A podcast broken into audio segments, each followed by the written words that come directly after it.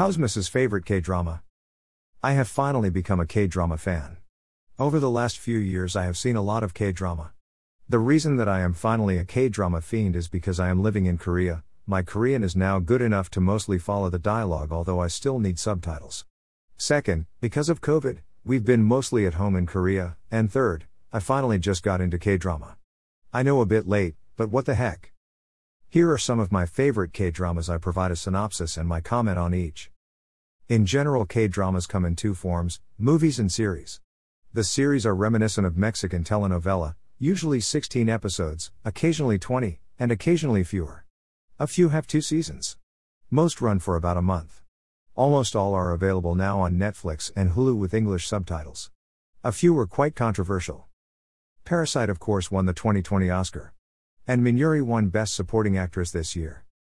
My favorites K dramas so far include Parasite, Crash Landing on You, Vincenzo, Mine, Move to Heaven, Parasite, DP, Squid Games, Mad About You, Camellia Blooming, Last Man Standing.